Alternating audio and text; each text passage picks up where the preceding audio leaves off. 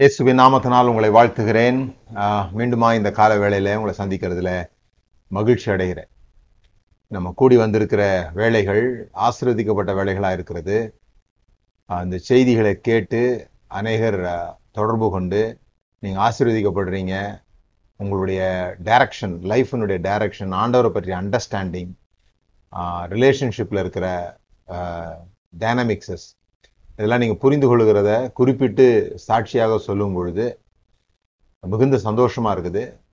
உங்களுக்கு அது பிரயோஜனமாக இருக்குதுன்றத கேள்விப்படும் பொழுது ரொம்ப தொடர்ந்து அதிகமாக தேவனுடைய வார்த்தைகளை விளங்கி கொள்ளவும் அதை உங்களுக்கு கற்றுக் கொடுக்கவும் ஆர்வமுடையவர்களாக நாங்கள் இருக்கிறதற்கு அது உதவி செய்யுது. நம்ம சின்ன ஜெபம் பண்ணி இந்த நாள் தேவனுடைய வார்த்தையை தியானிக்கலாம். பிதாவே, இயேசுவின் நாமத்தினால் நாங்கள் ஜெபிக்கிறோம். எங்களுக்கு ஞானத்தின் ஆவியை தருவதற்கு நீ சித்தமாயிருக்கிறீர். அந்த ஞானத்தின் ஆவி எங்களை சூழ்ந்திருக்கிறதற்காக உமக்கு நன்றி. சாலமோனிலும் பெரியவர் இங்கே இருக்கிறார் என்று சொல்லி அந்த இயேசு கிறிஸ்து எங்களுக்குள்ளாக, எங்கள் எங்கள் மூலமாக இந்த உலகத்திலே வாழ்வதற்கு, எங்களுக்குள்ளாக நீர் ஜீவிக்கிறதற்காக உமக்கு நன்றி செலுத்துகிறோம். உம்முடைய ஜீவனை எங்களுடைய ஜீவனாய் மாற்றினதற்காக நன்றி. உம்முடைய ஞானம் எங்கள் மூலமாக விளங்கும்படி நீர் விரும்புகிறீர். அது விளங்குவதாக என்று சொல்லுகிறோம். இயேசுவின் நாமத்தினால் பிதாவே, ஆமென். கடந்த வாரத்தில் நாம ஞானத்தை பற்றி பார்த்தோம். ஞானத்தினுடைய முக்கியத்துவம், ஞானம்தான் எல்லாத்த விட பிரின்சிபிள் திங்ஸ் அப்படிங்கிறத பார்த்தோம். அதுல சாலமோன் ஞானத்தை பெறுவதற்கு முன்பாக கிபியோனில் இருந்ததையும், சாலமோன் ஞானத்தை பெற்ற பிறகு எருசலேமுக்கு வந்ததையும் பார்த்தோம். இது ஒரு இந்த செய்தி முடிந்த பிறகு ஒருத்தர் எனக்கு ஃபோன் பண்ணி கேட்டாங்க, ஞா கர்த்தருக்கு பயப்படுறது தானே ஞானம், கர்த்தட்ட வந்த பிறகு தானே ஞானம் வரும், ஆனால் ஞானம் வந்த பிறகு தான் எருசலேமுக்கு போனான்னு சொல்கிறீங்களே, இது எப்படி அப்படின்னு சொல்லி, இது வந்து கோழிலேருந்து முட்டை வந்ததா, முட்டையிலேருந்து கோழி வந்ததா அப்படின்ற கேள்விக்கு பதில் மாதிரி கர்த்தருக்கு பயப்படுதலே ஞானத்தின் ஆரம்பம் அப்படின்ற வசனம் நம்ம எல்லாருக்கும் தெரியும். கர்த்தருக்கு பயப்படுதலே ஞானத்தின் ஆரம்பம். அதாவது கர்த்தருக்கு பயப்பட்டாதான் ஞானத்துக்கு துவக்கமே உண்டாகும், ஞானமே உண்டாகும்னு சொல்லி நான் ஒரு வசனம் வாசிக்கிறேன். நீதிமொழிகள் புஸ்தகத்தில், நீதிமொழிகள் நீதிமொழிகள் இரண்டாவது அதிகாரம், நீதிமொழிகள் இரண்டாவது அதிகாரம் மூன்றாவது வசனம். ஞானத்தை வா என்று கூப்பிடு, புத்தியை சத்தமிட்டு அழைத்து, அதை வெள்ளியை போல நாடி புதையலை தேடுகிறது போல தேடுவாய் ஆகில். ஞானத்தை வான்னு கூப்பிடு, அதை புதையலை தேடுற மாதிரி தேடு. எதை தேடு? ஞானத்தை தேடு. அப்பொழுது தேடுவாய் ஆகில், அப்பொழுது கர்த்தருக்கு பயப்படுதல் இன்னதென்று நீ உணர்ந்து தேவனை அறியும் அறிவை கண்டடைவாய். இப்போ ஒரு வசனம் சொல்லுது கர்த்தருக்கு பயப்படுதல் தான் ஞானத்தின் ஆரம்பம். இன்னொரு வசனம் சொல்லுது முதல்ல ஞானத்தை கண்டுபிடி, அப்பொழுதுதான் கர்த்தருக்கு பயப்படுகிற பயம் என்னதுன்னே உனக்கு தெரிய வரும். அந்த ஞானத்துல தான் கர்த்தருக்கு பயப்படுகிற பயம் என்னதுன்னே இருக்குது. ஞானம் இல்லாம கர்த்தருக்கு பயப்படுற பயம் அப்படின்றத நீங்க புரிஞ்சுக்கிட்டீங்கன்னு சொல்லி சொன்னா, அது கிபியோன்ல கர்த்தரை ஆராதித்தது போல. கிபியோன்ல அந்த ஸ்ட்ரக்சர், அந்த பாரம்பரிய அமைப்புகள், அந்த ஸ்ட்ரக்சருக்கு ஒழுக்கத்துக்கு முக்கியத்துவம் கொடுக்குறவங்க நிறைய பேர் இருக்காங்க. இந்த எல்லாம் ஒழுங்கும் கிரமமாக நடத்தப்படணும்லாம் சொல்லுவாங்க பார்த்தீங்களா. அப்படி அந்த சிஸ்டமேட்டிக் திங்ஸுக்கு முக்கியத்துவம் கொடுக்குறவங்க இருக்கிறாங்க. அவங்க தான் அந்த பர பாரம்பரியத்துக்கு முக்கியத்துவம் கொடுக்குறவங்க இருக்காங்க. அவங்களும் கர்த்தரை தான் ஆராதிக்கிறதா சொல்கிறாங்க. ஆனால் அங்கே ஜீவன் இல்லை, ஞானம் இல்லை. ஏன்னு சொல்லி சொன்னால், தேவனை ஆராதிக்கிறது என்பது ஏதோ ஒரு ஸ்ட்ரக்சரான ஒரு இடத்துல இல்லை, அது ஜீவன் எங்கும் தேவனை தொழுது கொள்ளும் காலம். இதெல்லாம் தான் ஆண்டவர் தேடுகிற விஷயமாக சொல்லப்பட்டிருக்கு. ஞானம் வந்த பிறகுதான் சாலமோன் கர்த்தரை சரியான இடத்துல தேடுகிறான் அப்படிங்கிறத பார்த்தோம். அது ஞானம் பெறுவது பெற்றதற்கான ஒரு அடையாளம். அதாவது நீங்க ஆண்டவரை தேடாததுனால ஆண்டவரை தேடாததுனால ஞானம் உள்ளவர்களா இல்லாம இல்லை, ஞானம் இல்லாததுனால தான் ஆண்டவரையே தேடலை சரியான விதத்துல. ஏதோ அப்படியே வழக்கமாக எங்கள் தாத்தா அப்படி செஞ்சாங்க, எங்கள் அப்பா அப்படி செஞ்சாங்க, எங்கள் அம்மா இப்படி செஞ்சாங்க அப்படின்ட்டு அந்த பாக்ஸுக்குள்ளே நம்ம இருக்க போகிறோமா?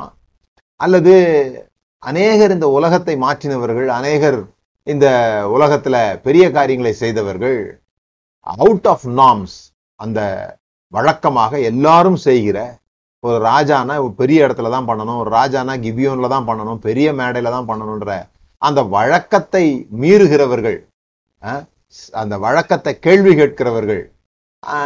நமக்கு வந்து சில சமயத்துல எது ஞானம் நினைச்சுக்கிறோம்னா, மற்றவங்கள மாதிரி ஆஹ் அமைதிலா இருந்துட்டு போறது ஞானம் அப்படின்னு நினைச்சுக்கிறோம். எல்லா நேரத்திலையும் அமைதிலா இருக்கிறது நல்லது இல்லை. இயேசு கிறிஸ்து அவருடைய உபதேசத்தை துவக்கும் பொழுது, அவருடைய ஊழியத்தை துவக்கும் பொழுதே எப்படி துவங்குகிறார்னா, இப்படி சொல்ல கேள்விப்பட்டிருப்பீர்கள், ஆனால் நான் உங்களுக்கு சொல்கிறேன்னு சொல்றார். எக்ஸிஸ்டிங் நார்ம்ஸ், அவர்களுடைய குலத்திலே அவருடைய கோத்திரத்திலே எதுவை எதை அவர்கள் புனிதமாக நினைத்து போற்றினார்களோ, எதை அவங்க வந்து மிகப்பெரிய விஷயமாக கருதி கொண்டிருந்தார்களோ, அதை கேள்வி கேட்கிறார், அதை ட்விஸ்ட் பண்றார், அதை அதை மாத்துறார். அப்படிதான் இந்த உலகத்துல யாரெல்லாம் இந்த உலகத்தை மாற்றுவதற்கு காரணர்களாக இருந்தார்களோ, ஒரு சில குறிப்பிட்ட பகுதிகளில் சில மாற்றங்களை கொண்டு வந்தார்களோ, அவர்கள் எல்லாமே எக்ஸிஸ்டிங் நார்ம்ஸை கேள்வி கேட்டவங்க தான். அங்கே தான் ஞானம் வெளிப்படுதுன்னு பார்க்குறோம். அவங்க அந்த கேள்வி கேட்க அநேகர் பயப்படுகிறாங்க. கேள்வி கேட்க பயப்படாதீங்க, அது ஞானத்தின் ஒரு ஒரு வடிவம். அது உங்களுக்கு என்ன கேள்வி இருந்தாலும் அந்த கேள்வியை கேட்க, ஒருவேளை பதில் நிறைய பேருக்கு சொல்ல தெரியாமல் இருக்கலாம், அதனால கேள்வி தவறுன்னு சொல்லிட முடியாது. ஆகவே அந்த கேள்வி கேட்டு பதில் கிடைக்காததுனால அந்த சிஸ்டமே தப்பு. கடவுளை பற்றி நீங்கள் ஒருத்த ஒருத்தர்கிட்ட கேட்குறீங்க, உங்கள் பாஸ்டர்கிட்ட கேட்குறீங்க, அந்த பாஸ்டருக்கு பதில் தெரிலன்றதுனால கடவுளே இல்லை அப்படின்னு போயிடக்கூடாது. அந்த சரியான பதில் கிடைக்கும் வரை நாம் தேடுகிறவர்களாக இருக்க வேண்டும். தேடுங்கள் அப்பொழுது கண்டடைவீர்கள்னா, என்ன நீங்கள் தேடினாலும் கண்டடைகிற வரைக்கும் தேடணும், அதான் ரொம்ப முக்கியம். சரியான பதில் உங்களுக்கு கிடைக்கும். ஸோ இதுதான் வந்து எருசலேமில் வர்றது, தேவனுடைய பிரசன்னத்தில் வர்றது. இந்த தேவனுடைய பிரசன்னத்தில் வர்றது ஒரு ஞானத்தின் அறிகுறி. பாருங்க, சாஸ்திரிகள் ஞான ஞானிகள், அவங்க பேர் வைஸ்மேன்னு போட்டிருக்கு. அவங்க வந்து இயேசுவை தேடி வந்ததுனால வைஸ்மேன் கிடையாது. இயேசுவை இயேசுவை வந்து தேடி வரலன்னா கூட அவங்க வைஸ்மேன் தான், அவங்களுக்கு பேர் அதுதான். ஆனால் அவங்க வைஸ்மேனாக இருக்கிறதுனுடைய அடையாளம் என்னன்னு சொன்னால், wise people always search for Jesus. இயேசுவை, தேவனுடைய பிரசன்னத்தை ஞானிகள் எப்பொழுதும் தேடுவார்கள். இதை நம்ம புரிந்து கொள்ளும். இரண்டாவது, நான் இன்றைக்கு உங்களோடு கூட இன்னும் சில அடையாளங்களை நம்ம பார்க்க போகிறோம். ஒரு ஞானம் ஒரு ஞானம் பெற்றதுன்னா என்ன, ஞானி ஞானிகள் எப்படி நடந்து கொள்வார்கள், அல்லது ஞானத்தை தேவனிடத்திலிருந்து பெற்ற சாலமோனுடைய வாழ்வில் என்ன நடந்துச்சு அப்படிங்கிறத நம்ம பார்ப்போம். ஆண்டவர் அவங்ககிட்ட அந்த உனக்கு என்ன வேணும், நீ விரும்புகிறத என்னிடத்தில் கேள் அப்படின்னு சொன்ன உடனே அவன் சாலமோன் ஜெபம் பண்ண அந்த ஜெபம் பாருங்க, என்ன கேட்கிறாருன்னு சொல்லி சொன்னா, ஆகையால் ஒன்பதாவது வசனம், ஒன்று ராஜாக்கள் மூன்றாவது அதிகாரம் ஒன்பதாவது வசனம், ஆகையால் உமது ஜனங்களை நியாயம் விசாரிக்கவும் நன்மை தீமை இன்னதென்று வகையறுக்கவும் அடியனுக்கு ஞானம் உள்ள இருதயத்தை தந்தருளும். வெறும் ஞானம் இல்லாது அது ஞானம் உள்ள இருதயம். பாருங்க, ஞானம் உள்ள இருதயத்தை தந்தருளும் அப்படின்னு சொல்றாரு. அது ஆங்கில வேதாகமத்துல டிசர்னிங் ஹார்ட் அப்படின்னு போட்டிருக்கு. டிசர்னிங் ஹார்ட், அந்த அந்த டிசர்னிங் ஹார்ட்டுக்கு வந்து ஹீப்ரு வார்த்தை பினா விஸ்டம். அது அது அது ஞானத்துல நிறைய பேர்கள் இருக்குது. கிரீக்ல சோஃபியா அப்படின்ற பேர்லாம் இருக்கு, அது குறித்து பிறகு பார்ப்போம். ஆனா இங்க இதுக்கு சரியான வார்த்தை என்னன்னு சொல்லி சொன்னா ஷெமா அப்படின்னு போட்டிருக்கு. ஷெமா அப்படின்ற எபிரேய வார்த்தை லிசன் அப்படின்னு அர்த்தம். சேலா அப்படின்லாம் போட்டிருப்போம், நீங்க பார்த்துருப்பீங்க. ஷெமா அப்படின்னா ஹியரிங், கவனி, கவனித்து பதில் சொல் அப்படின்லாம் அர்த்தம் வருது அதுக்கு. ஸோ ஷெமா இருதயம் வேணும் எனக்கு அப்படின்னா listening heart. God grant me listening heart. அதுதான் ஒரு ஒரு முக்கியமா ஒரு தலைவனுக்கு இருக்க வேண்டிய விஷயம். என்ன இந்த அறிவு என்பது பாருங்க, தலையை நிறைச்சிருது. ஏராளமான காரியத்தை படிச்சுக்கிறோம், ஏராளமான காரியம் தெரிஞ்ச உடனே அதை பைபிளை சொல்லிடுது. அறிவு இருமாப்பை உண்டாக்கும், நாலேஜ் பஃபத். இந்த அறிவு மண்டைக்குள்ள போக போக போக அது இருதயத்துக்குள்ள போகாததுனால அந்த அறிவு ஒரு மனிதனை பெருமையுடையவனாக, தனக்கு எல்லாம் தெரியும் அப்படிங்கிற எண்ணம் உடையவனாக மாற்றி விடுகிறது. ஆனா ஞானம் இருக்கு பாருங்க, இந்த ஞானம் வந்து ஒருபோதும் ஆஹ் இருமாப்பு அடைகிறது இல்லை. ஞானம் இரக்கமுடையதா இருக்குது, ஞானம் வீதிகள்ல இருந்து கூப்பிடுகிறதா இருக்குது. அப்போ அந்த ஞானம் வந்து இருதயம் சம்பந்தமானது, அறிவு என்பது மூளை சம்பந்தமானது. அதனாலதான் இவர் ஞானமுள்ள இருதயத்தை கேட்கிறார். எனக்கு லிசனிங் ஹார்ட் கொடுங்க. அது எப்படி என்னது லிசனிங் ஹார்ட்டு? எல்லாரும் காது வழியா கேட்போம்.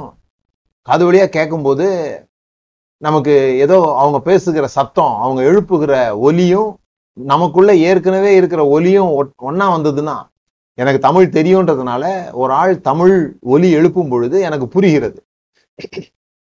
அல்லது எனக்கு ஆங்கிலம் தெரியுமானால் அந்த வைப்ரேஷன்ல அந்த குரல்ல அவர் ஏதோ வளரும் போது அது அது ஒரு லாங்குவேஜா இல்லைன்னா, அந்த லாங்குவேஜ் எனக்கு தெரியலன்னா அது எனக்கு சும்மா ஒரு பிளாபரிங் ஆயிடுது இல்லையா, உளறல் ஆயிடுது.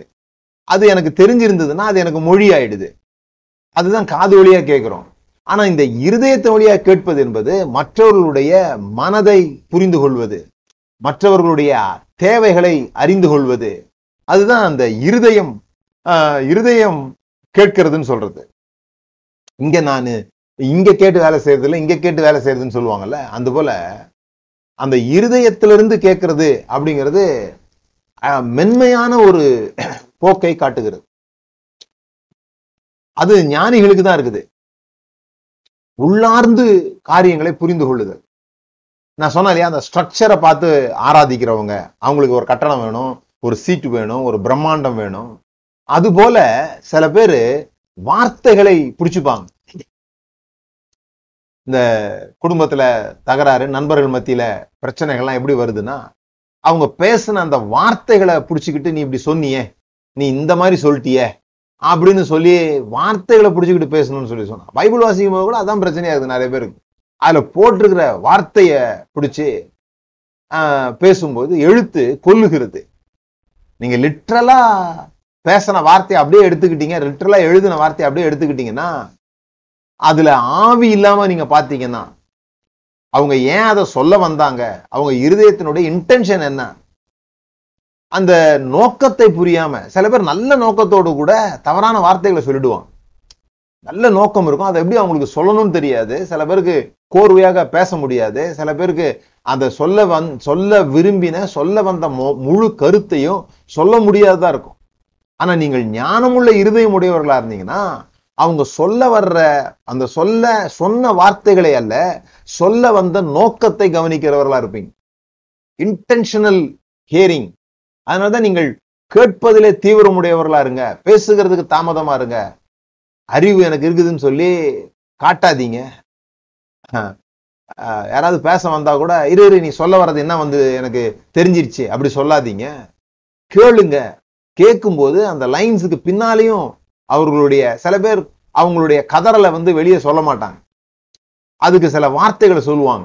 அந்த வார்த்தைகளை சொல்லும் போதே ஒரு ஞானமுள்ள இருதயமுடையவனா இருந்தா, அவனுடைய கதறல் என்ன, அவனுடைய தேவை என்ன, அவன் புண்பட்டு போய் பேசுகிறானா அப்படிங்கிறதெல்லாம் புரிந்து கொள்ளுகிற ஒரு இருதயம் உடையவரா இருக்கிறது தான் ஞானமுள்ள இருதயம். இதுதான் ஒரு தலைவர்களுக்கு தேவைப்படுகிற ஒரு விஷயம். ஒரு ஒரு நாட்டை நடத்துறவங்களா இருந்தாலும் சரி, ஒரு குடும்பத்தை நடத்துறவங்களா இருந்தாலும் சரி, இந்த காது கொடுத்து கேட்கிறதுன்னு சொல்லுவாங்க இல்லையா, அந்த இருதயத்தின் வழியாக மற்றவர்களை கவனித்து அதற்கு பதில் சொல்வது இது ரொம்ப ரொம்ப முக்கியம் பாருங்க. அதனாலதான் சில தலைவர்கள்லாம் வந்து அஹ் நின்று கவனிச்சாங்கன்னா, மக்கள் சொல்றதை கேட்டாங்கன்னா, மக்கள் மத்தியில அவர்களுக்கு மதிப்பு கூடுகிறது. ஆஹ் இயேசு அதனாலதான் எந்த ஒரு நபர் பேசும்போதும் நின்று கேட்கிறார். சாலமோனிலும் பெரியவர், அவர் ஞானத்தினுடைய அடையாளமாக உருவகமாக இருக்கிறவர். யார் பேசினாலும் நின்று கேட்கிறார். அவர்கள் இருதயத்துல என்ன இருக்குதுன்னு அறிந்து கொள்கிறார். அவங்க சொல்ல சொல்ல வர்ற வார்த்தைகளுக்கு பின்பாக இருக்கிற விஷயங்களை சரியாக புரிந்து கொள்வது என்பது ஒரு மிகப்பெரிய வரம், தேவனிடத்திலிருந்து கிடைத்த ஒரு ஆசீர்வாதமாக நாம் பார்க்கணும். குடும்ப தலைவர்களா இருக்கிறவங்க அப்படிதான். குடும்ப தலைவர்களா இருக்கிறவங்க, முக்கியமாக சகோதரர்கள், இதை நல்லா கவனிங்க. நமக்கு இருதயத்துல கேட்கறதுன்னா என்னன்னு நான் உங்களுக்கு விளக்கம் சொல்றேன். நீங்க வண்டியில வண்டி வச்சிருந்தீங்கன்னா, டூ வீலரோ ஃபோர் வீலரோ வச்சிருந்தீங்கன்னா உங்களுக்கு தெரியும், அந்த டூ வீலர்லயோ ஃபோர் வீலர்லயோ சின்ன ஒரு சத்தம் வழக்கத்தை விட மாறி கேட்டுச்சுன்னா, வழக்கத்தை விட அதுல ஒரு சின்ன ஒரு மாற்றம் வந்ததுன்னா, அது நமக்கு புரிஞ்சிருது பாருங்க. ஏதோ வண்டியில ப்ராப்ளம், ஏதோ கரமுறை கரமுறைன்னு சொல்லுது அப்படின்னு புரியுது. ஆனா வீட்டுல மனைவி பேசும்போது அவங்க என்ன பேசினாலுமே புரிய மாட்டேங்குதுன்னு சொல்றாங்க. என்ன சொல்ல வராங்கன்னே தெரியல பிரதர், புரிஞ்சிக்கவே முடியல அப்படிங்கிறாங்க. வண்டியினுடைய ஒரு ஓட்டையை, வண்டியினுடைய ஒரு சத்தத்தை இருதயத்தின் பூர்வ பூர்வமாக உளப்பூர்வமாக புரிந்து கொள்ள முடிகிற நம்மளால வீட்டில் இருக்கிற இன்னொருத்தர், முக்கியமா மனைவி பேசுகிறத அவங்க என்ன கத்திக்கிட்டு இருந்தாலுமே ஏதோ கத்துறாங்கன்னு புரியுதே தவிர அவங்க என்ன சொல்ல வர்றாங்க அப்படின்றத புரியல. ஏன்னா இந்த அறிவு வழியாக காதுகள் வழியாக கேட்க முயற்சிக்கிறோமே தவிர இருதயத்தின் வழியாக அதை கேட்க நம்ம முயற்சிக்கிறது இல்லை. அப்போ ஒரு ஞானம் உள்ளவர்களுடைய முக்கியமான அடையாளம் அவர்கள் திறம்பட கவனிக்கிறவர்களாக இருப்பார்கள். அததான் அவரு கேட்கிறார், உமது உமது ஜனம் வந்து திரளா இருக்குது, எல்லாரும் பேசுறத நான் கேட்டுட்டு இருக்க முடியாது, ஆனா எனக்கு இருதயம், அப்படிப்பட்ட இருதயம் வேணும். எப்படி வேணும்? உமது ஜனங்களை நியாயம் விசாரிக்கவும் நன்மை தீமை இன்னதென்று வகையறுக்கவும், நன்மை தீமை என்னதென்று வகையறுக்கும் அடியனுக்கு ஞானமுள்ள இருதயத்தை தந்தருளும், ஏராளமாய் இருக்கிற உமது ஜனத்தின் நியாயம் விசாரிக்க யாராலே ஆகும் என்றான். ஸோ அவனுடைய நோக்கம் வந்து நியாயம் விசாரிக்கிறது இல்லை, அவனோட நோக்கம் வந்து ஜட்ஜ்மெண்ட்டுக்கு சொல்றது இல்லை, அவனுடைய நோக்கம் வந்து லிசனிங் ஹார்ட். நம்முடைய நோக்கம் வந்து ஜட்ஜ்மெண்ட் சொல்றது. அதனாலதான் துரிதமா பேசிடுறோம், இது சரி இது தவறு அப்படின்னு வந்துடுறோம். இருதயபூர்வமாக கேட்கிறத நம்ம, அந்த பழக்கத்தை நம்ம கொண்டு வர்றதில்லை. அப்போ நீங்க நல்லா கவனிச்சு பாருங்க, இந்த அதிகாரத்துல இந்த ஜெபம் முடிந்த பிறகு அவரு எருசலேம் போறாரு. ஆஹ் அங்க போய் எல்லாருக்கும் விருந்து செய்தான். அதையும் நான் போன வாரத்துல சொன்னேன். ஆஹ் எனக்கு கடவுள் மட்டும் போதும் அப்படின்றது ஞானம் கிடையாது, அதை புரிந்து கொள்ளணும். நான் கடவுளை மட்டும் ஆராதிப்பேன், கடவுளை மட்டும் ஜெபம் பண்ணுவேன், மனுஷங்கிட்ட யார்ட்டையும் பேச மாட்டேன்னு சொல்லி. ஏன்னா நான் பார்த்த நிறைய பேர் பெரிய ஜெப வீரர்கள், ஆஹ் எப்ப பார்த்தாலும் அறைய பூட்டி ஜெபம் பண்றவங்களுக்கு இந்த மனிதர்கள்ட்ட எப்படி பேசணும்னு தெரியறது இல்லை, மனிதர்கள்ட்ட எப்படி பழகணும் அப்படின்னு உங்களுக்கு தெரியலன்னு சொல்லி சொன்னா உங்கள்கிட்ட நீங்க கடவுள்கிட்ட ஞானத்தை பெற்றுக்கொண்டீர்கள்னு சொல்ல முடியாது. ஏன்னா கிபியோன்ல இருக்கும்போது சாலமோன் கடவுளுக்கு மட்டும்தான் பலி செலுத்தினான். ஆனா இங்க கடவுளுக்கும் பலி செலுத்தினா, சர்வாங்க தகன பலிகளையும் சமாதான பலிகளையும் செலுத்தி தன் ஊழியக்காரருக்கும் அவன் விருந்து செய்கிறான். இந்த இது இது ரொம்ப முக்கியம். நிறைய பேருக்கு ஆஹ் மனிதர்கள்ட்ட பழக முடியாததுனால நாங்க கடவுளோட கூட இருக்கிறோம் அப்படின்னு தங்களை தாங்களே ஏமாற்றிக் கொள்ளுகிற நபர்கள் நிறைய பேர் பார்க்கறதுனால இதை நான் அழுத்தி சொல்றேன். சோ இதை முடிஞ்ச பிறகு விருந்து செஞ்ச போது, அப்பொழுது வேசிகளான இரண்டு ஸ்திரீகள் ராஜாவினிடத்தில் வந்து அவனுக்கு முன்பாக நின்றார்கள். இந்த ஞானம் உடையவர்கள் இருதயத்திலிருந்து கேட்பாங்கன்னு சொன்னேன். இன்னொரு அடையாளம் என்ன சொல்லலாம்னு சொன்னா, அவங்க அற்பமாக யாரையும் எண்ண மாட்டார்கள். அவங்க அவங்க சோசியல் அவுட்காஸ்ட். இந்த வேசிகளான இரண்டு ஸ்திரீகள் அப்படின்னு போட்டிருக்கு இல்லையா, அவங்கள வந்து ஒதுக் ஒதுக்கப்பட்டவர்கள், ஊருக்குள்ள வாழ தகுதி இல்லாதவர்கள் அப்படின்னு மற்றவர்களால தீர்மானம் பண்ணப்பட்டவங்க. அவங்கள வந்து ஒரு ராஜா நின்று அவங்களுடைய கேள்விகளுக்கு பதில் சொல்லணும்ன்ற எந்த அவசியமும் கிடையாது. அவங்க ராஜா கிட்ட வந்து பேசுவதற்கான வாய்ப்பு மறுக்கப்படுகிறவர்கள். இவங்கெல்லாம் முக்கியமான இடங்களுக்கு போகவே முடியாது, ஊருக்குள்ளே வர முடியாது.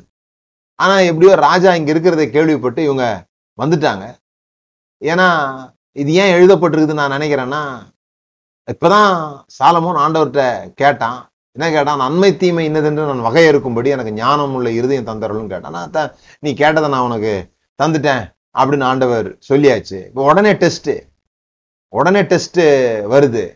அவனுடைய ஞானத்தை, அவனுடைய ஞானமுள்ள இருதயத்தை சோதிப்பதற்கான விஷயம் வருது. அது எங்கேருந்தோ பெரிய இடத்துல இருந்து வரல, ஒரு அற்பமான, ஒரு சாதாரணமான, மக்களால் வெறுத்து ஒதுக்கப்பட்ட ஒரு மக் ஒரு ரெண்டு பேர், மற்ற மற்றவங்களால வந்து கெட்டவர்கள் என்று பெயர் சூட்டப்பட்டவர்கள்.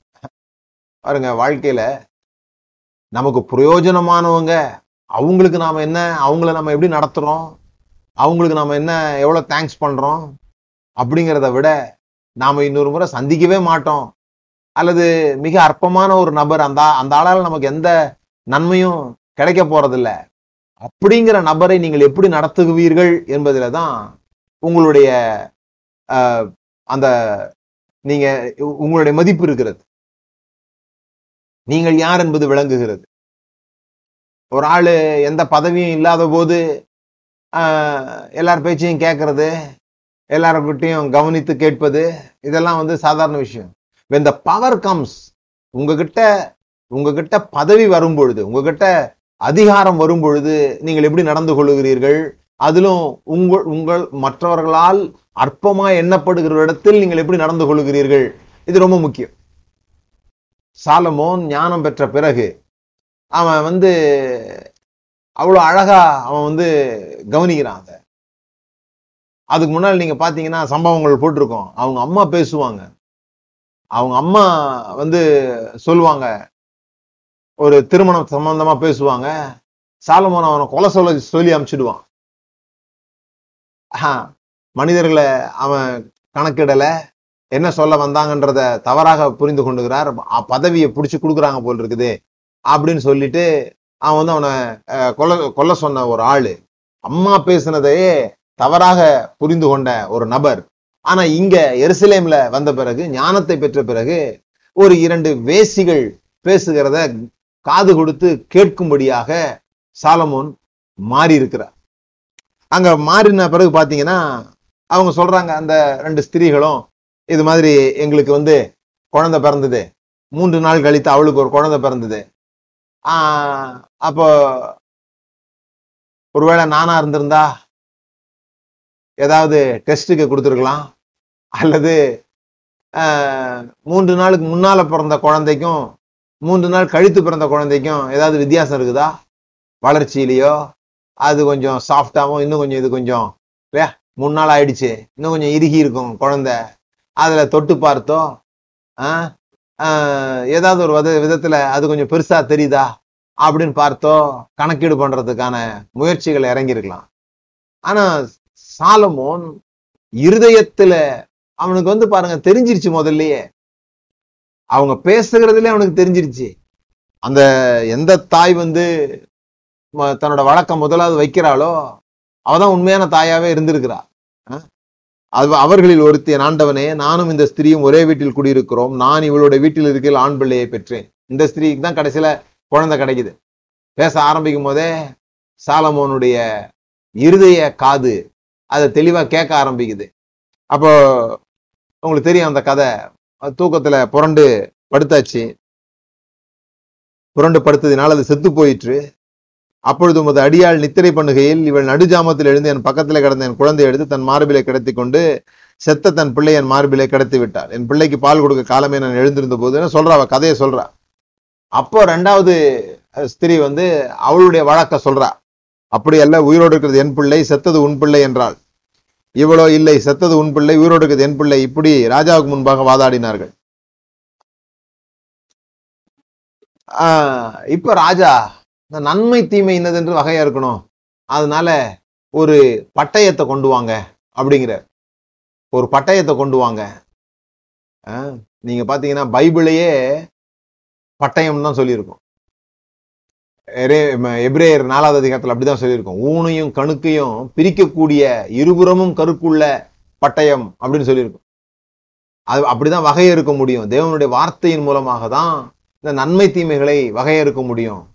எது நமக்கு எது சரி எது தவறு என்பது எதன் அடிப்படையில நம்ம பிரிக்கிறோம் அப்படின்னு சொல்லி சொன்னா, தேவனுடைய வார்த்தையை வைத்து தான் அதை பிரிக்க பார்க்கிறோம். அப்படிதான் சாலமோன் பட்டயத்தை கொண்டு வாங்கன்னு சொல்லி அதை இரண்டாக வெட்டி கொடுத்துடலான்னு சொல்றாரு. உண்மையான தாய் என்னன்னு கண்டுபிடிச்ச அந்த கதைகள் உங்களுக்கு தெரியும். ஆனா அந்த கதையில நான் சொல்ல வர்றது என்னன்னு சொல்லி சொன்னா, ஏதோ பட்டயத்தை கொண்டு வரணும்னு சொன்னது இன்னைக்கு நமக்கு எல்லாருக்கும் சாதாரணமா தோணலாம். கதையை படிச்ச பிறகு இன்னைக்கு நம்ம முன்னால ஒரு வழக்கு வந்ததுன்னா நம்ம உடனே ஒரு பட்டயத்தை கொண்டு வாங்கன்னு சொல்லிடலாம், ரெண்டா அறுத்து கொடுத்துடலாம் அப்படின்னு சொல்லிடலாம். அதை பார்த்து இந்த கதைக்கு ஒரு முடிவுக்கு கொண்டு வரலாம். ஆனா அந்த ரெண்டு ஸ்திரீகளை போல நம்மகிட்ட வர்றவங்களும் இந்த கதையை படிச்சிருந்தாங்கன்னா அவங்க வேற மாதிரி நடந்துப்பாங்கல்ல இந்த கதையில இருக்கிற மாதிரி. அதனால அந்த முதல் சம்பவம், முதல் முறையாக அப்படி ஒரு ஆச்சரியமான ஒரு ஞானம் சாலமோனுக்கு இருந்தது. அதான் நம்ம பார்க்கிறோம். ராஜா தீர்த்த இந்த நியாயத்தை சிறையில் கேள்விப்பட்டு நியாயம் விசாரிக்கிறதுக்கு தேவன் அருளிய ஞானம் ராஜாவுக்கு உண்டு என்று கண்டு பயந்தார்கள். ஞானம் உங்ககிட்ட இருக்கும்போது உங்களுக்கு மேல ரெஸ்பெக்ட் தன்னால வரும். அடுத்த ஞானம், ஞானத்தினுடைய அறிகுறி பாருங்க, ஞானத்தினுடைய அறிகுறி. ராஜாவாகிய சாலமோன் சமஸ்த இஸ்ரவேல் மேலும் ராஜாவாக இருந்தான். அதுல இந்த ராஜாவாகிய சாலமோன் பதவியேற்ற உடனே, ஞானம் பெற்ற உடனே செய்கிற முதல் வேலை பாருங்க, தன்னை சுற்றிலும் ஆசாரியர்களையும் ஆலோசனைக்காரர்களையும், யோசபாத் மந்திரியா இருந்தான், அந்த மந்திரியா இருந்தான் அப்படின்றது வந்து ஆலோசகர்னு போட்டிருக்குது, ஆலோசனை சொல்றவனா இருந்தான். உலகத்திலேயே ஒன்ன மாதிரி ஒரு ஞானி இல்லைன்னு சொல்லி கடவுளே வந்து நேர்ல சொல்லிட்டாருங்க. கடவுளே வந்து நீ தான்ப்பா இந்த உலகத்துல இது வரைக்கும் வந்ததுல நீ தான் ஞானியா இருக்க போற, இனி வர்றதுலயும் இயேசுவை தவிர நீங்க சாலமோன் மாதிரி ஞானம் வேற யாருக்கும் இல்லை அப்படி என்கிற சாலமோன் தன்னை சுற்றிலும் தனக்கு ஆலோசனை சொல்வதற்கு மந்திரிகளை வைத்திருந்தான். ஒரு ஆச்சரியமான விஷயம் பாருங்க, நம்மள ஆதியாகமம் ஒண்ணு ஒண்ணு தெரிஞ்சிட்டாலே பைபிள் ஃபுல்லா தெரிஞ்சிடுச்சுன்னு பேசுறவங்களாம் இருக்கிறாங்க. சும்மா ஆதியாகமம் ஒண்ணு ஒண்ணு தெரிஞ்சிட்டாலே ஆஹ் எங்களுக்கு தெரியும், எல்லாம் தெரியும், ஏதோ கொஞ்சம் தெரியறதுக்குள்ளவே எல்லாம் தெரியும் அப்படின்றவங்க நிறைய பேர் இருக்காங்க. யார் பேச்சும் கேட்க மாட்டோம். நமக்கு மென்டார், இங்க ஆசாரியர்கள்னு போட்டிருக்கு, அவனுக்கு இருந்த பிரபுக்கள், சாதோக்கின் குமாரராகிய அசிரியா பிரதான மந்திரியா இருந்தான். ஆஹ் சீசாவின் குமாரனாகிய ஏலிகோரேப்பும் அகி அகியாவும் சம்பிரதிகளாக இருந்தார்கள். இதெல்லாம் வந்து சாதேக்கும் அபியத்தாரும் ஆசாரியர்களுமா இருந்தார்கள் அப்படின்னு போட்டிருக்கு. ஆசாரியர்களா இருந்தார்கள். அப்போ இந்த ஆசாரியர்கள்ன்றது இந்த காலத்துல நீங்க சொல்ல போனீங்கன்னா மென்டார்னு சொல்லலாம், மென்டார்ஷிப் பண்றவங்க. ஆஹ் அப்போ ஒரு ஞானிக்கு முக்கியமான பண்பு என்னன்னா தன்னை சுற்றிலும் ஞானம் உள்ளவர்களை வைத்துக் கொள்வது. முட்டாள் தான் தனக்கு ஆலோசனை யாராவது சொன்னாங்கன்னா அவங்களுக்கு பிடிக்காது. முட்டாள்களுக்கு ஆலோசனை சொன்னா பிடிக்காது. எல்லாம் தெரியும் அப்படின்ற ஒரு எண்ணம் இருக்கும். ஆனா எல்லாம் தெரிந்தவர்களுக்கு என்ன இருக்கும், என்ன எண்ணம் இருக்கும்னா, எல்லாம் தெரிந்தவர்களுக்கு என்ன ஒரு பெரிய ஆஹ் ஒரு விஷயம், அவங்களுக்கு ஸ்பெஷாலிட்டி என்னன்னு சொல்லி சொன்னா இன்னும் தெரிந்தவர்களை தங்களோடு கூட வைத்துக் கொள்வார். இந்த முட்டாள்களுக்கு வந்து எப்பொழுதுமே ஒரு இன்ஃபீரியாரிட்டி காம்ப்ளெக்ஸ் இருக்கும். தன்னை விட யாராவது நல்லா பேசினா, தன்னை விட யாராவது ஞானமா பேசினா இவங்களால தாங்கிக் கொள்ள முடியாது. ஏன்னா இவனுக்கு தெரியாதுன்ற மேட்டர் வெளியே தெரியக்கூடாதுங்கிறதுக்காகவே இவன் எல்லாம் தெரிஞ்ச மாதிரி பேசிக்கிட்டே இருப்பான். நான் சொல்றது நல்லா விளங்கிக்கோங்க. தனக்கு எல்லாம் ஒண்ணுமே தெரியாது, ஆனா அது வேற யாருக்கும் தெரியக்கூடாது. அதனால நம்ம இருட்டில் போகும்போது பயப்பட மாட்டேன்னு பாட்டு பாடுவோம் இல்லையா? ஏன் இருட்டில் போகும்போது பயப்படுறோம், அந்த பாட்டை பாடுறோம்? பயம் இருக்குது, ஆனா அதை வெளியே தெரியக்கூடாது. அதனால பயப்பட மாட்டேன், நான் பயப்பட மாட்டேன் அப்படின்னு பாட்டு பாட்டு போவோம் இருட்டில் போகும்போது. அதுபோல நான் முட்டாள்னு எனக்கு நல்லா தெரியும், ஆனா அது மற்றவங்களுக்கு தெரியக்கூடாதுங்கிறதுனால எல்லாம் தெரிஞ்ச மாதிரி எதையாவது பேசிக்கிட்டே இருப்பேன் நான். இப்ப இங்க என்னை விட உண்மையிலேயே தெரிஞ்ச ஒருத்தன் வந்து உட்காந்து பேசிட்டான்னா என் முட்டாள்தனம் வெளியே தெரிஞ்சிடும், நான் முட்டாள்றது தெரிஞ்சிடும்ன்றதுனால அவனை சேர்த்துக்கிறதே கிடையாது. பக்கத்துல யாரையும் சேர்த்துக்கிறது கிடையாது. அறிவாளியா இருந்தா அவனை பக்கத்துல சேர்த்துக்க மாட்டேன் நான். இன்னைக்கு நம்ம சபைகள்ல பிரிவுகள் ஏற்படுறதுக்கெல்லாம் காரணம் என்னன்னு பாருங்க, இதுதான். யாராவது ஒருத்தர் நல்ல ஆலோசனை சொல்லிட்டாங்க, யாராவது ஒருத்தர் கொஞ்சம் அந்த நடத்துறவரை விட கொஞ்சம் நல்லா புத்திசாலியா இருந்துட்டாங்கன்னா அது நடத்துறவங்களுக்கு பிடிக்காம போயிடுது. ஆனா சாலமோன் அப்படிப்பட்டவங்களெல்லாம் பக்கத்துல வச்சுக்கிறான். இவங்கெல்லாம் ஞானிகள், நமக்கு தேவை இவங்களோட ஆலோசனைகள் தேவை. உங்களுக்கு ஒண்ணு சொல்றேன், உங்களுக்கு எல்லாம் தெரிந்திருக்கும் பொழுதுதான் நீங்க அமைதியா இருக்கணும். ஒரு ஆச்சரியமான அற்புதமான ஒரு விஷயம் நீங்க பாத்தீங்கன்னா லூக்கா ரெண்டாவது அதிகாரத்துல இயேசு கிறிஸ்துவ பற்றி ஒரு வார்த்தை வருது. ஆஹ் ரெண்டாவது அதிகாரம் நாற்பதாவது வசனம், லூக்கா ரெண்டு நாற்பது. பிள்ளை வளர்ந்து ஆவியில் பலன் கொண்டு ஞானத்தினால் நிறைந்தது, தேவனுடைய கிருபையும் அவர் மேல் இருந்தது. நல்லா கவனிங்க, பிள்ளை வளர்ந்து ஆவியில் பலன் கொண்டு ஞானத்தினால் நிறைந்தது, filled with wisdom. யார்? இயேசு. இயேசு முதல்ல தேவனுடைய குமாரர், அவரு அவரு ஞானம், அவரே ஞானம். ஆனா அவரு பிள்ளையா இந்த பூமியில பிறந்து மாம்சம் மாம்ச உருவம் எடுத்து வந்தபோது பிள்ளை வளர்ந்து ஞானத்தில் நிறைந்ததுன்னு போட்டிருக்கு. இது நாற்பதாவது வசனம். இப்போ ஐம்பத்தி ரெண்டாவது வசனம், அந்த அதிகாரத்தினுடைய கடைசி வசனம், ஐம்பத்தி ரெண்டாவது வசனம். இயேசுவானவர் ஞானத்திலும் வளர்த்தியிலும் தேவ கிருபையிலும் மனுஷ தயவிலும் அதிகம் அதிகமாய் விருத்தி அடைந்தார். ஏற்கனவே நிறைஞ்சிட்டாரு, ஞானத்தினால் நிறைந்துன்னு போட்டிருக்குது நாற்பதாவது வசனத்துல. ஐம்பத்தி ரெண்டாவது வசனத்துல ஞானத்துல அதிக அதிகமாய் விருத்தி அடைந்தார். அது என்னங்க, நிறைஞ்சது எப்படிங்க விருத்தி அடைய முடியும்?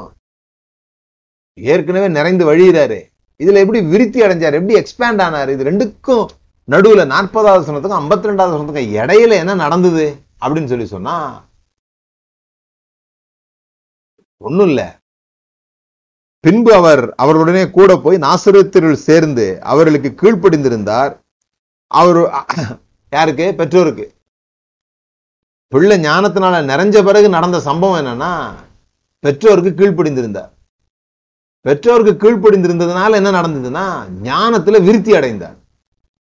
யோசித்து பாருங்க, மரியாளுக்கும் யோசேப்புக்கும் தெரிஞ்சதை விட யோசே இயேசுவுக்கு அதிகம் தெரிஞ்சிருக்குமா? தெரிஞ்சிருக்காது.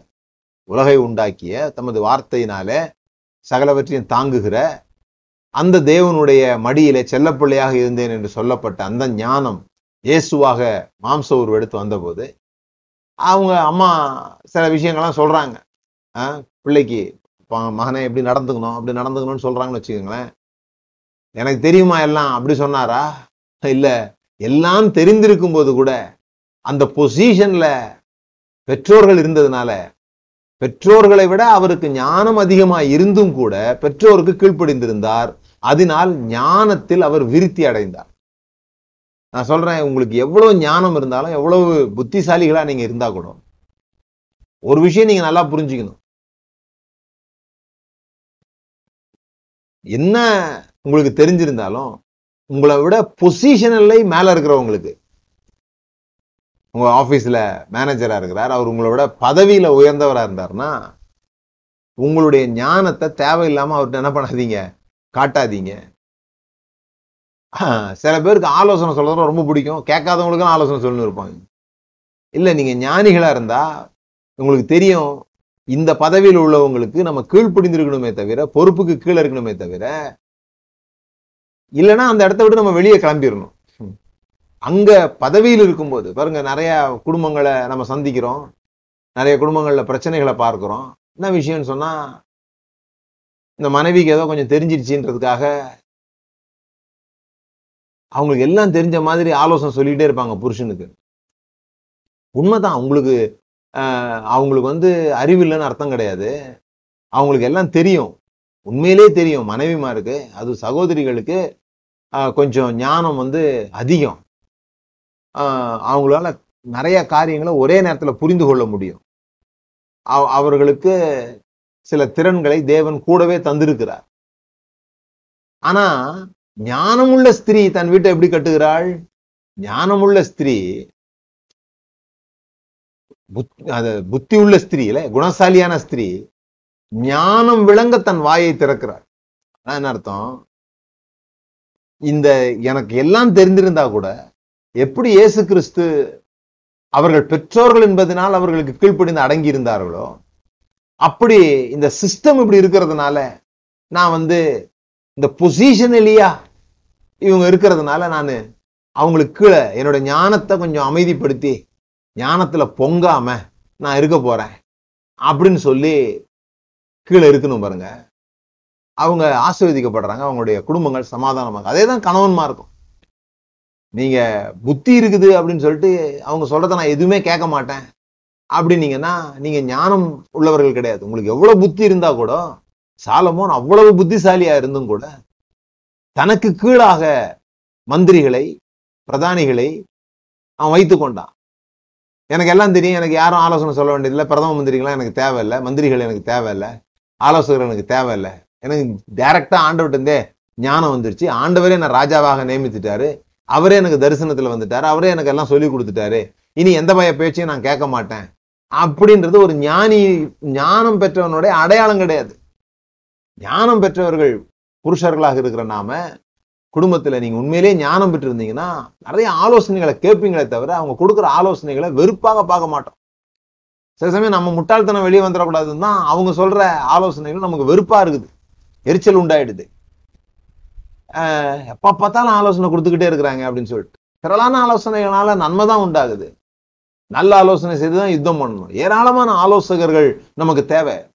கிறிஸ்தவத்தில் இல்லாத ஒன்று என்னன்னு சொன்னால் மென்டார்ஷிப், கூட இருந்து கவனிக்கிறார். ஏன்னா நம்ம பாஸ்டர்னு ஆகிட்டோம் அவங்கள, அதனால வாரத்தில் ஒரு நாள் அவங்க பேசுகிறாங்க, அவங்க பேசுறது நமக்கு அப்போ கூட வழங்க மாட்டேங்குது, பிறகு கொஞ்ச நேரம் தான் ஞாபகத்தில் இருக்குது. நல்லா பேசினாருன்னு தெரியுமே தவிர என்ன பேசினாருன்னு தெரியவே தெரியாது. வாரத்தில் ஒரு நாள் வந்து உட்காந்து ஏதோ அன்னைக்கு மட்டும் ஆண்டவர் அவர் வாய் மூலமாக நமக்கு என்னமோ சொல்ல வராரு அப்படின்ற மாதிரி என்னென்னமோ நிறையா நம்பிக்கைகள் நமக்கு இருக்குது, அதில் போயிட்டு இருக்கிறோம். ஆனால் நான் சொல்லுகிறது மென்டார் அப்படின்னு சொல்லி சொன்னால் ஒவ்வொரு நேரமும் நம்முடைய வாழ்க்கையில உள்ள வந்து பேசக்கூடியவர்கள், நாம் அவர்கள்ட்ட எந்த நேரத்தில் வேணா பேசக்கூடியவங்க. எங்களுக்கு நீங்க சொல்லிக் கொடுங்க. பெரிய பெரிய ஆட்கள் பாருங்க, இந்த கிரிக்கெட் பிளேயர்ஸ் இந்த மாதிரி ஆட்கள்லாம் ஜாம்பவான்கள் என்று சொல்லப்படுகிற பெரிய ஆட்கள் கூட தங்களுக்கு கோச் வச்சுக்கிறாங்க. ஏன் அப்படின்னு சொல்லி சொன்னா அவங்களுக்கு அதனுடைய மதிப்பு தெரிகிறது. தங்களுக்கு மேலாக நம்ம எவ்வளவு ஞானம் உடையவர்களா இருந்தா கூட நமக்கு மேலாக ஞானம் உள்ளவர்களை நம்ம கூட வச்சுக்கணும், அதான் ரொம்ப முக்கியம் அப்படின்னு அவங்க புரிந்து கொள்கிறாங்க. அதனாலதான் சாலமோன் அவங்க அதை வைக்கிறான். அப்படி வைக்கும் போது என்ன ஆகுது, ஒரு குதிரை ஒரு இத்தனை இத்தனை கிலோமீட்டர் ஸ்பீட்ல ஓடுனா அல்லது இவ்வளவு தூரத்துக்கு வேகமா ஓடுனா ரெண்டு குதிரை சேரும் போது டபுள் மடங்கு ஆகிறது இல்லை, பல மடங்கு ஆகுது. ஞானியோட சஞ்சரிக்கிறவன் ஞானம் அடைவான், மூடோரோட சஞ்சரிக்கிறவன் நாசம் அடைவான். நீங்க எப்படிப்பட்ட குரூப்ல இருக்கிறீங்க அப்படின்றது ரொம்ப முக்கியம்.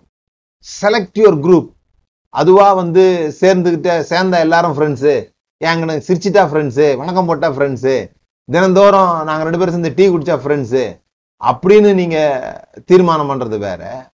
யாரோட தினந்தோறும் நான் டீ குடிக்க போறேன் அப்படின்னு தீர்மானம் பண்றது வேற. தினந்தோறும் டீ குடிச்சு என் கூட சேர்ந்து டீ குடிச்சதுனாலே அவன் எனக்கு ஃப்ரெண்ட் ஆயிட்டான் அப்படின்னா அது வேற ரகம்.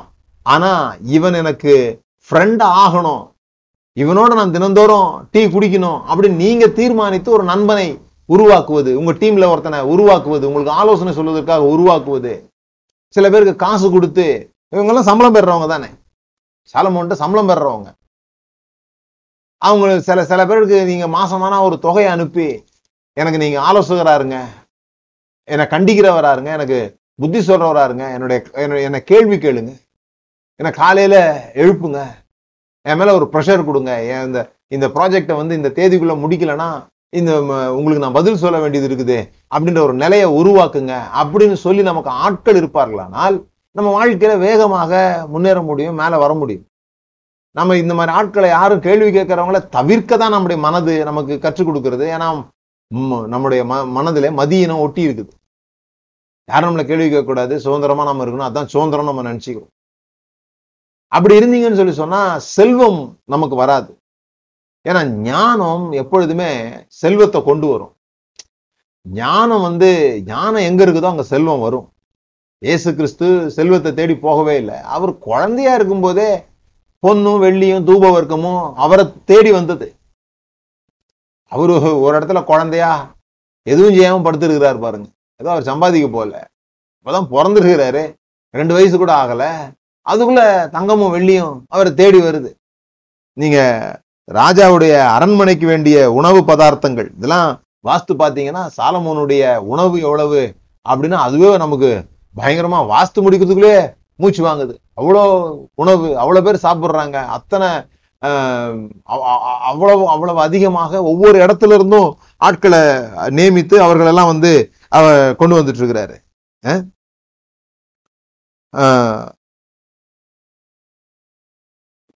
பாருங்க, சாலமோன் ஞானமா இருக்கு இருந்ததுனால உங்களுக்கு தெரியும், அங்கங்க இருந்து ஆட்கள் வர தொடங்கிட்டாங்க அவரோட ஞானத்தை கேட்க.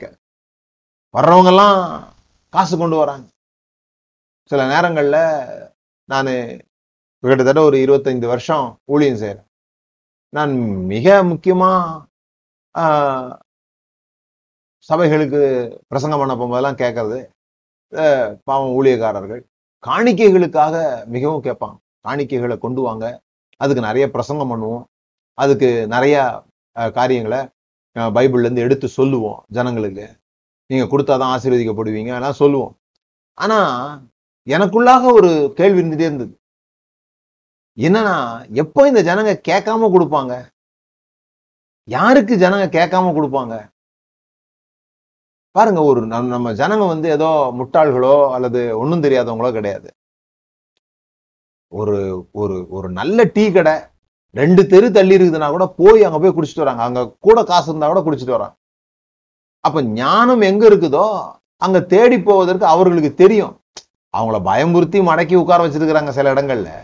ஆனா அவங்களுக்கு தெரியும், ஒரு நபர் ஞானமாக பேசினா அவரோட வாயிலிருந்து அந்த ஞானத்தை கேட்க அவர் காணிக்கைகளை தாராளமா கொடுப்பாங்க. நதி தொடங்கி பெலிஸ்தியர் தேச வழியா எகிப்தின் எல்லை மட்டும் இருக்கிற சகல ராஜ்யங்களையும் சாலமோன் ஆண்டு கொண்டிருந்தான். அவர்கள் சாலமோனுக்கு காணிக்கை கொண்டு வந்து அவன் உயிரோடு இருக்கும் நாளெல்லாம் அவனை சேவித்தார்கள். சாலமோன் காணிக்கையை தேடல, சாலமோன் ஞானத்தை தேடினா.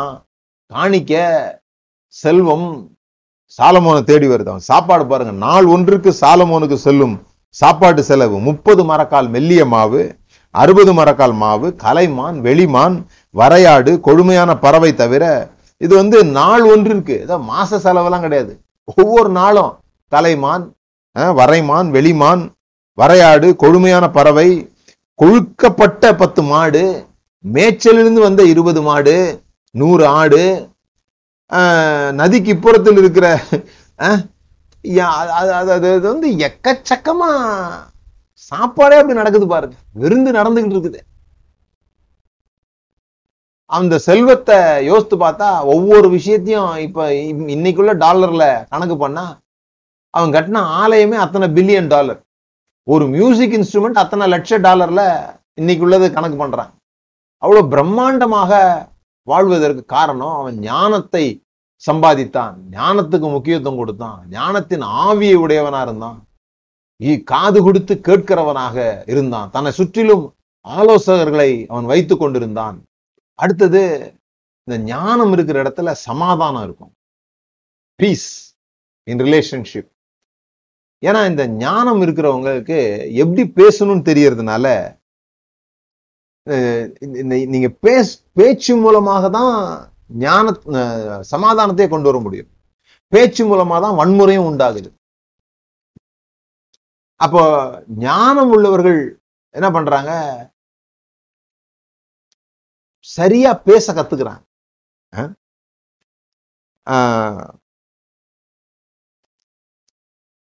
அவங்க வந்து அடுத்தவர்கள உதவி கேட்க தயங்குகிறது இல்லை. அது ஞானம் வேணும்னாலும் சரி. இந்த ஞானம் உள்ளவர்களுக்கு என்ன விஷயம்னு சொன்னா அவங்களுக்கு எல்லாம் தெரியும். என்ன தெரியும்? எல்லாம் நமக்கு தெரியும் அப்படின்னு ஒருபோதும் நம்ம நினைக்க கூடாதுன்னு தெரியும். எல்லா வேலைகளையும் நாமளே செஞ்சிட முடியும். கடவுளே வந்து ஞா அதுதான் நான் திரும்ப சொல்றேன், கடவுளே வந்து ஞானத்தை கொடுத்துட்டாரு. என்கிட்ட கடவுள் டைரக்டா பேசுறாரு. சில பேருக்குலாம் சில சொப்பனங்கள் தரிசனங்கள் கிடைக்க ஆரம்பிச்சிடும், அல்லது கடவுள் அவங்களுக்குள்ள ஒரு இருதயத்துல வார்த்தையை தருவார், அவங்க ஒரு தீர்க்கதரிசியாக சொல்ல ஆரம்பிப்பாங்க. அது சில சமயம் கரெக்டா இருக்கும், மக்களுக்கு சரியா இருக்கும்.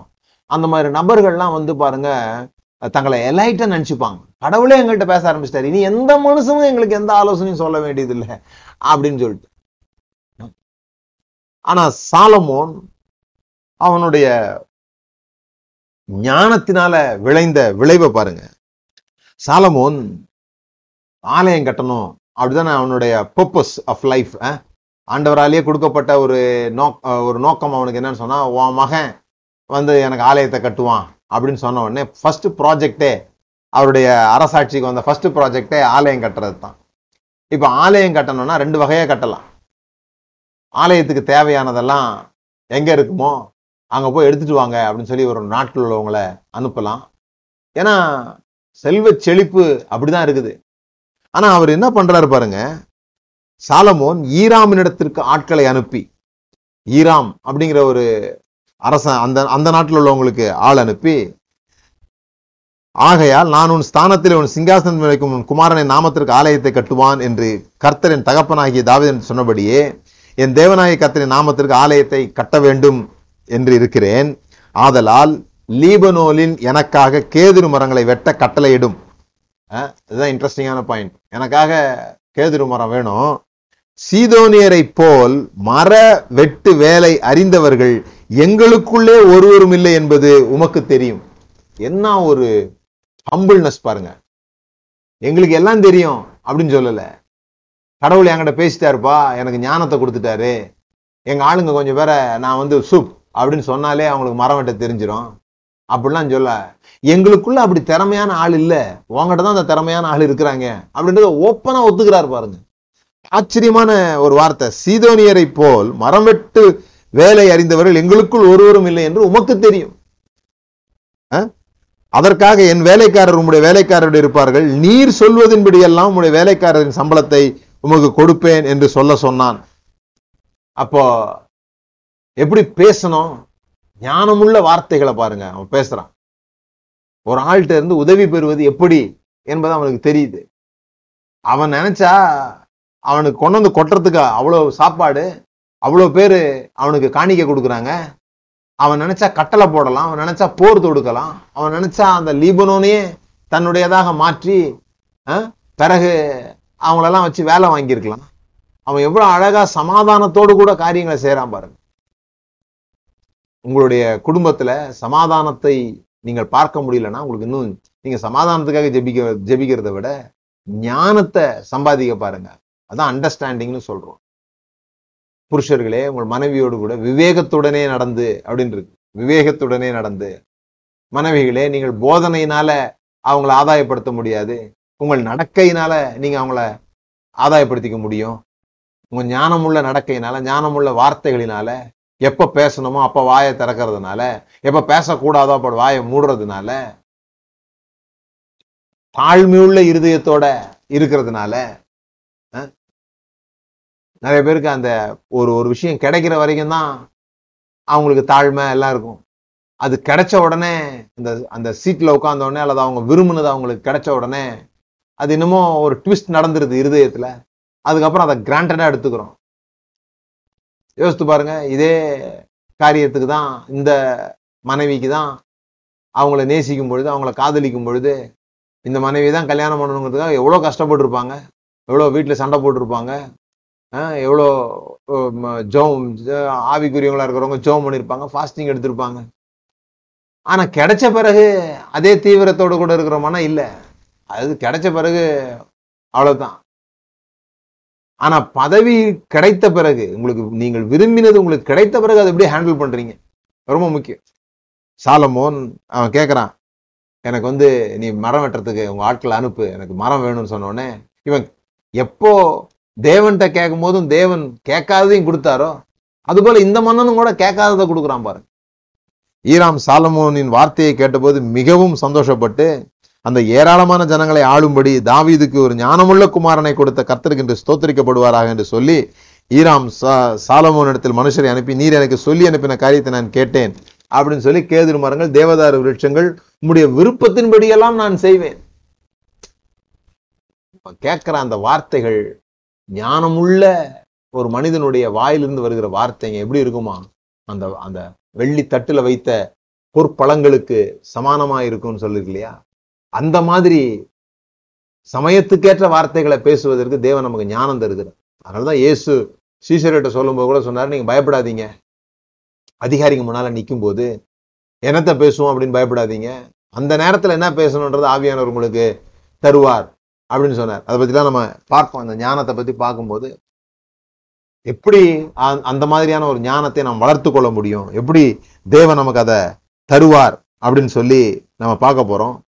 அப்படி சாலமோன் ஏராளமான ஞானமுடையவனாக, ஏராளமான படமொழிகள் எழுதினவனாக, ஏராளமான காரியங்கள் அவருடைய வாழ்க்கையில நம்ம பார்க்கிறோம். அந்த ஞானம் நமக்கு உரிமையானதா இருக்கிறது. அதான் நான் இந்த நாள்ல முக்கியமா சொல்ல வரேன். ஸோ இந்த நாள்ல எப்படி அந்த ஞானத்தை பெற்றுக்கொள்ள முடியும்? கவனிக்கிற இருதயமுடையவர்களாக இருங்கள். உங்களுக்கு மேல ஞானம் உள்ளவர்களை வைத்துக் கொள்ளுங்க. ஆண்டவர் எப்படி பேசுவார்னா, இன்னைக்கும் ஆண்டவர் கவுன்சிலர்ஸ் மூலமா பேசுகிறார், ஆலோசனை சொல்கிறவர் மூலமா பேசுகிறார். உங்களை கடிந்து பேசக்கூடிய ஆலோசகர்கள் உங்களுக்கு இருக்கிறார்களா? சமயத்துக்கேற்ற வார்த்தைகள் உங்களை தரக்கூடிய ஆலோசகர்கள் உங்களுக்கு இருக்கிறாங்களா? உங்கள் உங்களாலே எல்லாம் முடியுன்ற எண்ணம் உங்களுக்கு இருக்குதா? அல்லது உங்களுடைய உங்களுடைய வேலைகளை உங்களுக்கு தெரியாததை தெரியாதுன்னு ஒத்துக்கொள்ளக்கூடிய மனப்பக்குவமும், அந்த தேவைகளுக்காக மற்றவர்களிடத்துல உதவியை கேட்கக்கூடிய தாழ்மையும் நமக்கு இருக்குதா? இதெல்லாம் ஞானத்தினுடைய அறிகுறிகள், ஞானத்தினுடைய ஃபேசட்ஸ், ஞானத்தினுடைய முகங்கள். இது நமக்கு ரொம்ப முக்கியமாக வேணும். எனக்கு எல்லாம் தெரிஞ்சிருச்சு அப்படின்னு நினைக்கிறது நினைச்சிருந்தா இயேசு கிறிஸ்து அன்னைக்கே பெற்றோர்களுக்கு போய் அடங்கி இருந்திருக்க மாட்டார். அப்படின்னா அடங்கி இல்லாமல் இருந்திருந்தா அந்த வசனம் அங்கேயோட நின்று இருக்கும். அப்படியே அவர் ஞானத்தினால் நிறைந்திருந்தார். ஆனா ஞானத்தில் அதிக அதிகமாய் விருத்தி அடைந்தார். அது எப்படின்னு சொல்லி சொன்னா, ஞானம் இருக்கும் பொழுதும் யாருக்கு அடங்கி இருக்கணுமோ அவங்களுக்கு அடங்கி இருப்பதின் மூலமாக. எந்த சமயத்துல அவர் ஏற்ற காலத்தில் உங்களை உயர்த்தும்படிக்கு அவருடைய பலத்த கரத்தின் கீழ் அடங்கியிருங்கள் அப்படின்லாம் இருக்கு இல்லையா? அதை சரியா புரிந்து கொண்டு அதை நம்முடைய வாழ்க்கையில கையாளுவதன் மூலமாக நாம் ஞானத்தை மேனிஃபெஸ்ட் பண்ண முடியும். ஏன்னா சாலமோனிலும் பெரியவர் இங்கு இருக்கிறார். அவர் நமக்குள்ளாக ஜீவிக்கிறார். அவர் நம்முடைய ஞானமாக மாறி இருக்கிறார். அவரே தேவனால் நமக்கு ஞானமானார். இந்த ஞானம் முதலாவது, மற்றதெல்லாம் பின்னால. இந்த வைஸ் மேன், இந்த விஸ்டம் அப்படின்னு சொல்லப்படுகிற இந்த கர்த்தரை கர்த்தரை அறிகிற அறிவு கூட எதிலிருந்து உண்டாகுதான்? இந்த ஞானத்திலிருந்து உண்டாகுது. அறிவும் ஞானமும் விவேகமும் கர்த்தருடைய வாயிலிருந்து வருகிறது. ஞானத்தினாலே வீடு கட்டப்படுகிறது. இதெல்லாம் நம்ம ஞானத்தை பத்தி ஏராளமா பாக்குறோம். ஸோ மறுபடியுமாக நம்ம எல்லாரும் சேர்ந்து ஜெபம் பண்ணலாம். ஆண்டவரே, எங்களுக்கு இந்த ஞானத்தின் ஆவியை தாரும். அதை நான் நேரம் இருந்தா ஒரு வாரம் பேசுறேன். ஞானம் என்பது ஒரு ஆவி. ஞானம் என்பது இது ஆவின உடனே நீங்க இந்த உருவமற்ற ஒன்று வந்து உங்களை கேட்ச் பண்றது அப்படின்னு நினைக்காதீங்க. பைபிள்ல இந்த இருதயம் என்பதற்கு ஒரு ஆவி அப்படிங்கிற ஒரு வார்த்தை வருது. புதிதான ஆவி உள்ளவர்களாகி அப்படின்னு சொல்லி சொன்னா, உங்கள் இருதயத்திலே புதிதான ஆவி உள்ளவர்களாகி அப்படின்னு சொன்னா நியூ ஆட்டிடியூட் அப்படின்னு போட்டிருக்கு. அது ஒரு மனோபாவம். ஞானம் என்பது ஒரு மைண்ட் செட். ஞானம் என்பது ஒரு ஒரு ஒரு இருதயம் சம்பந்தமான ஒரு விஷயம். அந்த இருதயத்தை தேவன் நமக்கு தருவாராக. அந்த ஆவி நம்மை பற்றி பிடிப்பதாக. தெளிவையும் ஞானத்தையும் அளிக்கிற ஆவியை தேவன் உங்களுக்கு தந்தருள வேண்டும் என்று பவுல் ஜெபம் பண்ணது போல இன்றைக்கும் நாம் அந்த ஜெபத்தை தொடர்ந்து செய்வோம். பிதாவே, இயேசுவின் நாமத்தினால் நாங்கள் ஜெபிக்கிறோம். இந்த நாளிலேயும் கூட இந்த ஞானம் உள்ளவர்கள் எப்படி நடந்து கொள்வார்கள், ஞானம் உள்ளவர்களுடைய அடையாளம் என்ன என்பதை நாங்கள் ஆராயும்படி, சாலமோனுடைய வாழ்க்கையிலிருந்து இவளை கற்றுக்கொள்ளும்படி நீர் எங்களுக்கு உதவி செய்ததற்காக ஸ்தோத்திரம். தொடர்ந்து எங்களோடு கூட பேசும். எங்களை எங்கள் எங்கள் மேல ஒரு ஞானத்தினுடைய ஆவி மேனிஃபெஸ்ட் ஆகும்படியாக நாங்கள் ஜெபிக்கிறோம். ஞானம் எங்களிடத்தில் இருக்கிறது என்பதை கேட்டு பல இடங்களிலிருந்து சாலமோனை பார்க்க ஜனங்கள் வந்தது போல பல இடங்களிலிருந்து ஜனங்கள் வரப்போகிறதற்காக உமக்கு நன்றி செலுத்துகிறோம். நாங்கள் அவைகளை தேடப் போகிறதில்லை, அவைகள் எங்களை தேடி வருகிறதற்காக உமக்கு நன்றி செலுத்துகிறோம். இந்த வார்த்தையை கேட்ட ஒவ்வொருவருடைய வாழ்க்கையிலும் அவருடைய குடும்பத்திலும் ஞானம் விளங்குவதாக, ஞானத்தினாலே வீடு கட்டப்படுவதாக, விவேகத்தினாலே நிலைநிறுத்தப்படுவதாக, அறிவினாலே அருமையும் இருமையும் இனிமையுமான பொருட்களால் அவருடைய அறைகள் நிறைந்திருப்பதாக என்று சொல்லி நான் ஆசீர்வதிக்கிறேன். இயேசுவின் நாமத்தினால் பிதாவே, ஆமென். Thank you. God bless you.